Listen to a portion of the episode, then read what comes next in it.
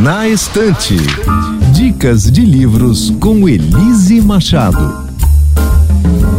Posso indicar um livro que vai te emocionar?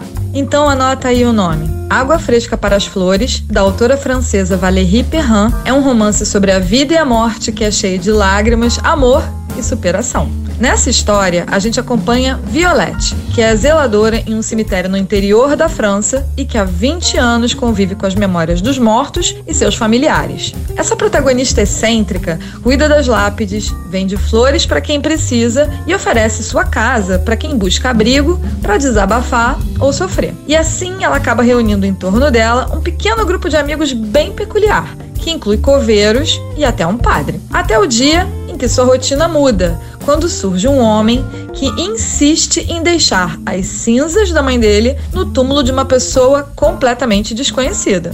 Aposto que você ficou curioso. Então prepara o lencinho, porque entre xícaras de café, taças de vinho e confissões de vida, esse livro mistura tristeza, felicidade e até um pouco de suspense. Mas não precisa se preocupar, porque apesar de lidar com temas sensíveis, como perda e luto, essa história é fácil de ler. Gostou da dica? Coloca ela na estante e vem conhecer outros livros que vão mexer com o seu coração no nosso clube de leitura e que você encontra no meu perfil do Instagram, arroba escrevendo Elise. Te vejo lá e boa leitura!